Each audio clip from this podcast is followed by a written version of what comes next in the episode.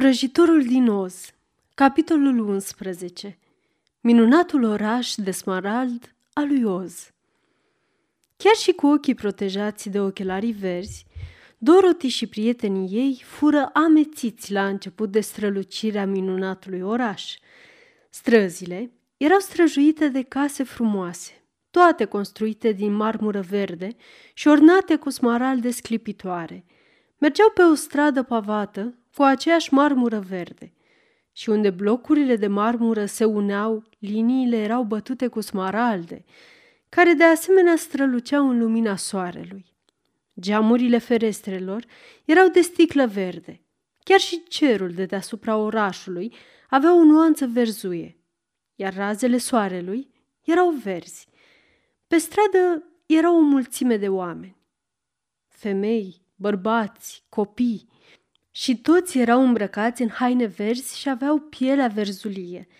Se uitau la Dorothy și la prietenii ei ciudați cu ochi mari de uimire, iar copiii alergau și se ascundeau după mamele lor când îi vedeau pe toți, dar mai ales pe leu.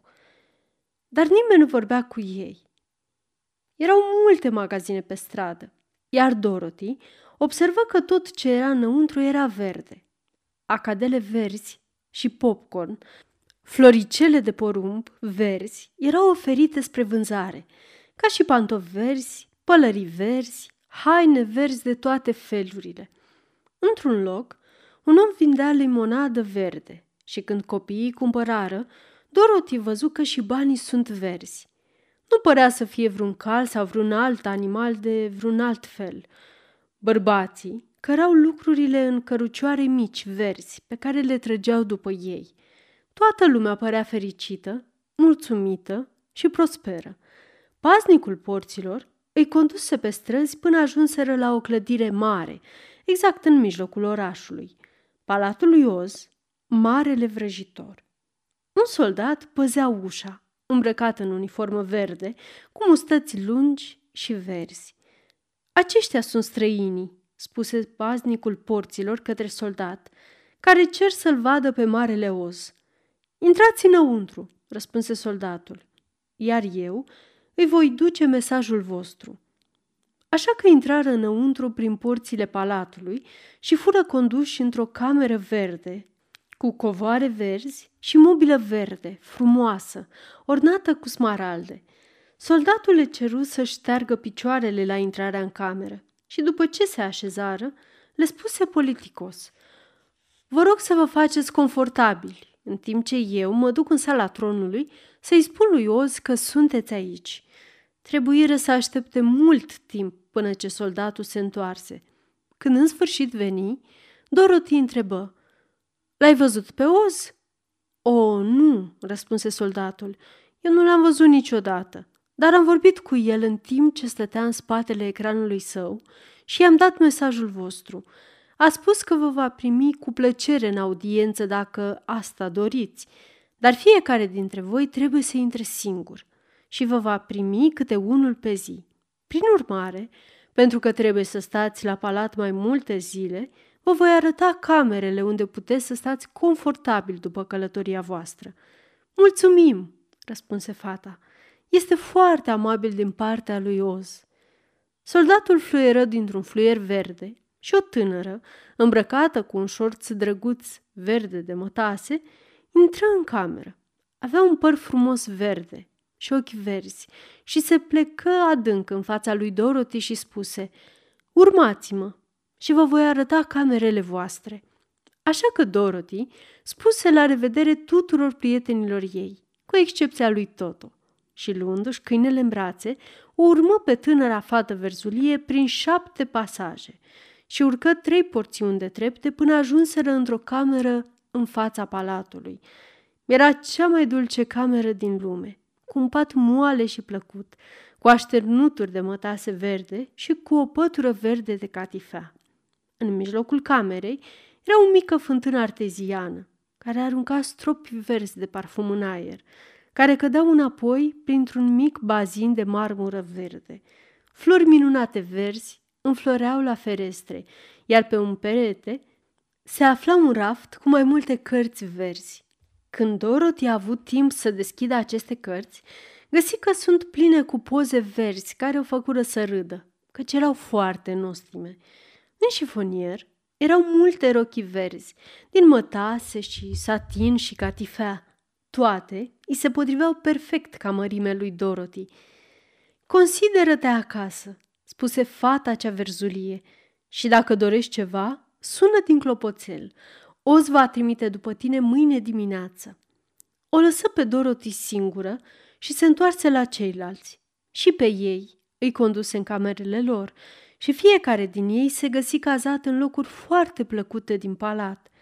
Desigur că această politețe fu irosită pe sperietoare. Când aceasta se trezi singură în cameră, se opri în fața ușii prostește și rămase așa, așteptând dimineața. Nici nu se întinse, nici nu închise ochii. Rămase toată noaptea holbându-se la un mic paianjen care își țesea pânza într-un colț al camerei, ca și cum nu s-ar fi aflat într-una din cele mai drăguțe camere din lume. Omul de tinichea se întinse în pat, ca să-și amintească doar de vremurile când fusese făcut din carne și oase. Dar nu fu în stare să doarmă, așa că își petrecu noaptea, mișcându-și încheieturile sus-jos ca să fie în formă. Leul ar fi preferat un pat de frunze în pădure și nu-i plăcea să fie închis într-o cameră, dar avea prea mult bun simț ca să lase aceasta să-l îngrijoreze, așa că se întinse pe pat, se rostogoli ca o pisică și a dormit într-o clipă. Dimineața următoare, după micul dejun, camerista cea verzulie veni să o pregătească pe Dorothy și o îmbrăcă într-una din cele mai frumoase rochii, din satin brodat verde. Dorothy își puse pe deasupra un șorț verde de mătasă și legă la gâtul lui Toto o zgardă verde. Apoi plecară spre sala tronului Marelui Oz. Mai întâi intrară într-o sală mare, unde mai mulți domni și mai multe doamne de la curte așteptau, îmbrăcați în haine frumoase verzi. Acești oameni nu făceau altceva decât vorbeau unul cu celălalt, dar veneau în fiecare dimineață în camera din fața sălii tronului, chiar dacă niciodată nu li se permitea să-l vadă pe Oz. Când Dorothy intră, toți se uitară la ea cu curiozitate, iar unul dintre ei șopti: "Chiar mergi să-l vezi față în față pe Oz cel teribil?" "Desigur," răspunse fata, "dacă va dori să mă vadă." "O, te va vedea," spuse soldatul care dusese mesajul la vrăjitor, "chiar dacă nu-i place să vadă oameni care cer să-l vadă pe el." Într-adevăr, la început s-a supărat și a spus că ar trebui să vă trimit înapoi de unde ați venit. Dar apoi mi-a cerut să-i spun cum arăți și când i-am spus de pantofii de argint, a devenit foarte interesat. La sfârșit, i-am spus de semnul de pe fruntea ta și a decis să te admită în prezența lui. În acel moment, un clopot sună, iar fata verzulie spuse lui Dorothy: "Acesta e semnalul. Trebuie să te duci în sala tronului singură." Deschise o ușiță și Dorothy păși cu îndrăzneală înăuntru și se găsi într-un loc minunat. Era o cameră mare, rotundă, cu acoperișul arcuit, iar pereții și podeaua și tavanul erau acoperite cu smaralde mari, puse unul lângă altul. În centrul acoperișului era o lumină mare, la fel de strălucitoare ca soarele, făcută din smaralde care sclipeau foarte frumos. Dar ceea ce o atrase cel mai mult pe Dorothy era marele tron de marmură verde din mijlocul camerei. Era de forma unui scaun și ornat cu pietre prețioase, ca orice lucru de acolo. În mijlocul scaunului era un cap enorm, fără un corp care să-l susțină sau brațe sau picioare. Nu era păr pe capul acela, dar avea ochi și un nas și o gură și era mai mare decât capul celui mai mare gigant. În timp ce Dorothy se zgâia la el, uimită și cu teamă, ochii se deschiseră încet și se ațintiră asupra ei. Apoi, gura se deschise și Dorothy auzi o voce zicând: "Eu sunt Oz, cel mare și teribil. Cine ești și de ce mă cauți?" Nu era o voce chiar așa de groaznică, după cum se așteptase ea, de la un asemenea cap, așa că își făcu curaj și spuse: "Eu sunt Dorothy, cea mică și umilă. Am venit să-ți cer ajutorul." Ochii se uitară la ea gânditori pentru un minut. Apoi vocea spuse: "De unde ai pantofii de argint?" "Îi am de la vrăjitoarea ce era din est, când casa mea a căzut peste ea și a ucis-o," spuse ea. "De unde ai semnul de pe frunte?" continuă vocea. "De la vrăjitoarea cea bună din nord, care m-a sărutat și mi-a urat drum bun când m-a trimis aici," spuse fata. Din nou, ochii se uitară la ea cu atenție și văzură că spunea adevărul. Atunci Oz întrebă: "Ce vrei de la mine?" "Să mă trimiți înapoi în Kansas, unde este mătușa Em și unchiul Henry," răspunse ea repede. "Nu-mi place țara voastră, chiar dacă e așa de frumoasă, și sunt sigură că mătușa Em e tare îngrijorată că lipsesc atât de mult."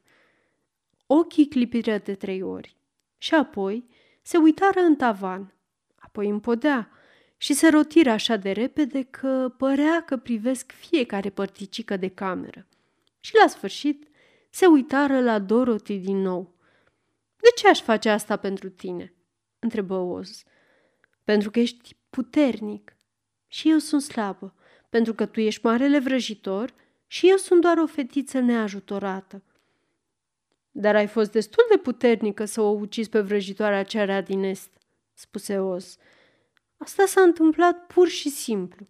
N-am avut ce să fac," spuse Dorothy simplu. "Ei bine," spuse capul, "îți voi da răspunsul meu. Nu ai niciun drept să te aștepți ca eu să te trimit înapoi în Kansas, decât dacă faci ceva pentru mine în schimb. În această țară, fiecare trebuie să plătească pentru ce obține. Dacă vrei să-mi folosesc puterea magică pentru a te trimite acasă, trebuie să faci ceva pentru mine mai întâi. Ajută-mă și te voi ajuta și eu." "Ce trebuie să fac?" întrebă fata. "Ucid-o pe vrăjitoarea cearea din vest," răspunse Oz.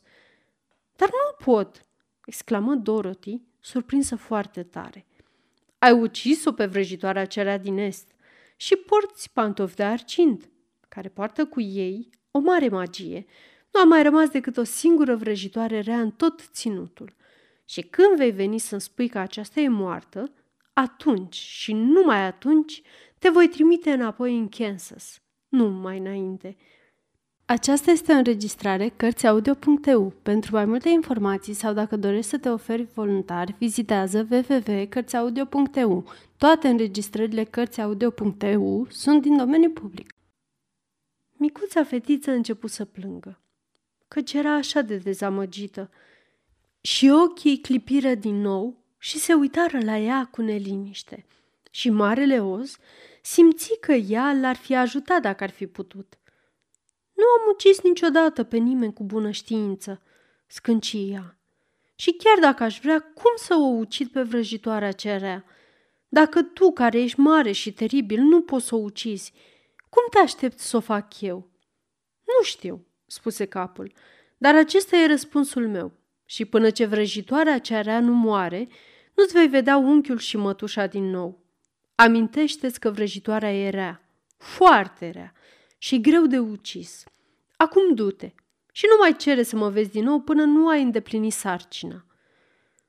Dorothy părăsi sala tronului foarte întristată și se duse acolo unde sperietoarea și omul de tinichea și leul o așteptau ca să afle ce-i spusese Oz. "Nu e nicio speranță pentru mine," spuse ea tristă, "căci Oz nu mă va trimite acasă până ce n-am ucis pe vrăjitoarea ce era din vest, iar asta nu o pot face vreodată." Prietenilor ei le păru foarte rău, dar nu puteau face nimic să o ajute, așa că ea se duse în camera ei, se întinse pe pat și plânse până ce adormi. Dimineața următoare, soldatul cu mustăți verzi veni la sperietoare și spuse: "Vino cu mine, căci Oz a trimis după tine." Așa că sperietoarea îl urmă și fu chemată în sala tronului, unde văzu stând pe tronul de smarald, o prea frumoasă doamnă.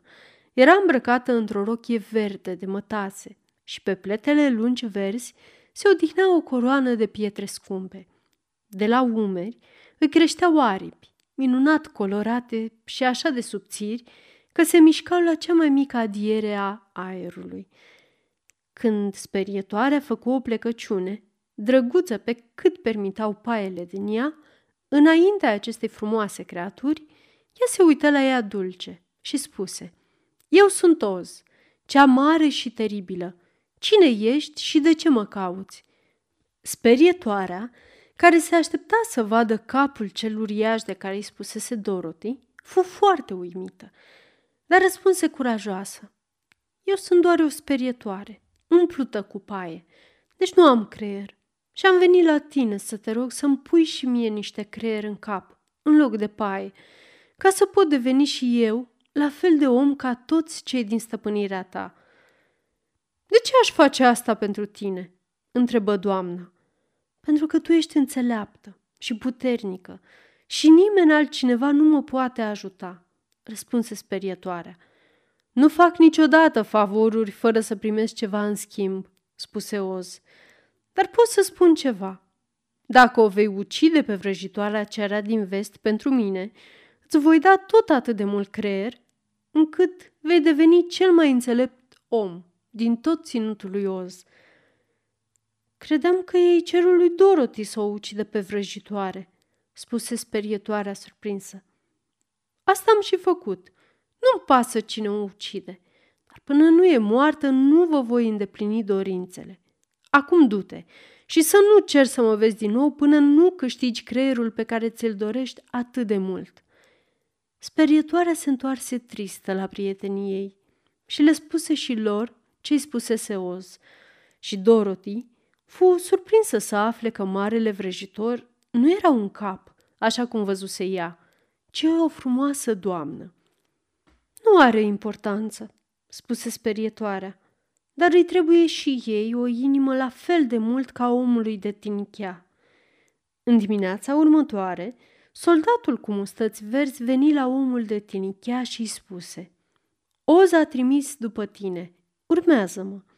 Și omul de tinichea merse după el și ajunse în sala tronului. Nu știa dacă va găsi un cap sau pe frumoasa doamnă, dar spera să fie doamna, căci, își spunea sieși, dacă e capul, sunt sigur că nu-mi va da o inimă, de vreme ce un cap nu are inima a lui și deci nu poate să-i fie milă de mine. Dar dacă e o prea frumoasă doamnă, o voi implora să-mi dea o inimă, pentru că toate femeile spun despre ele că sunt inimoase. Dar când omul de tinichea intră în sala tronului, nu văzu nici capul, nici doamna, căci Oz luase forma unei îngrozitoare bestii. Era aproape la fel de mare ca un elefant, iar tronul verde părea că îl ține cu greu. Bestia avea un cap ca de rinocer, doar că avea cinci ochi. Cinci brațe lungi îi creșteau din corp și, de asemenea, cinci picioare subțiri și lungi. Greoi, acoperi peste tot cu păr, un monstru mai urât la privire nici că se putea afla. Era un noroc că omul de tinichea nu avea inimă, căci ar fi fost îngrozit, dar fiindcă doar din tinichea, omului nu era deloc frică, deși fu foarte dezamăgit.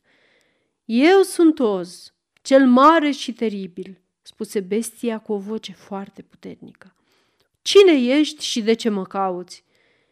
„Eu sunt un pădurar și sunt din tinichea. Pentru că nu am inimă, nu pot iubi. Te rog să-mi dai o inimă ca să pot să fiu la fel ca orice bărbat.” „De ce aș face asta?” ceru să știe bestia. „Pentru că te rog și pentru că ești singurul care poate să-mi îndeplinească cererea”, răspunse omul de tinichea. La acest răspuns, Oz dete un răget slab, dar spuse repede: „Dacă într-adevăr dorești o inimă, trebuie să o câștigi.” „Cum?” întrebă omul de tinichea. „Ajut-o pe Dorothy să o ucidă pe vrăjitoarea ce era din vest”, răspunse bestia. „Când vrăjitoarea va muri, Vino la mine și îți voi da cea mai mare și mai iubitoare inimă din tot ținutul lui Oz." Așa că omul de tinichea se întoarse trist la prietenii lui și le spuse despre teribila bestie pe care a văzut-o. Toți s-au minunat de multele forme pe care marele vrăjitor le putea lua și leul spuse: "Dacă tot va fi bestie când mă voi duce eu, voi trage un răget așa de tare încât să se sperie și să-mi dea ce îi cer. Și dacă va fi frumoasa doamnă, mă voi preface că sar asupra ei și astfel o voi obliga să mă ajute. Iar dacă va fi capul, va fi la mila mea, căci voi rostogoli acest cap prin toată camera până îmi va promite că ne va da tot ce ne dorim. Așa că fie de bun augur, prieteni, căci toate vor fi bine." Dimineața următoare, soldatul cu mustăți verzi îl conduse pe leu la marea sală a tronului și îl invită să intre la Oz. Leul trecu de uși și, spre surpriza lui, văzu că înaintea tronului se află o minge de foc, așa de intensă și de strălucitoare încât nu-și putea lua ochii de la ea. Primului gând a fost că Oz a luat foc accidental și ardea, dar când încercă să se apropie, căldura deveni așa de intensă că îi arse mustățile, iar el se dădu înapoi până la ușă. Apoi, o voce joasă, șoptită, veni dinspre mingea de foc și vorbi aceste cuvinte: "Eu sunt Oz, cel mare și teribil. Cine ești și de ce ești aici?" Iar leul răspunse: "Eu sunt leul cel laș, care se teme de orice. Am venit să te rog să-mi dai și mie curaj, ca să mă pot numi de adevăratele regele animalelor, așa cum îmi spun oamenii." "De ce ți-aș da ție curaj?" vru să știe Oz.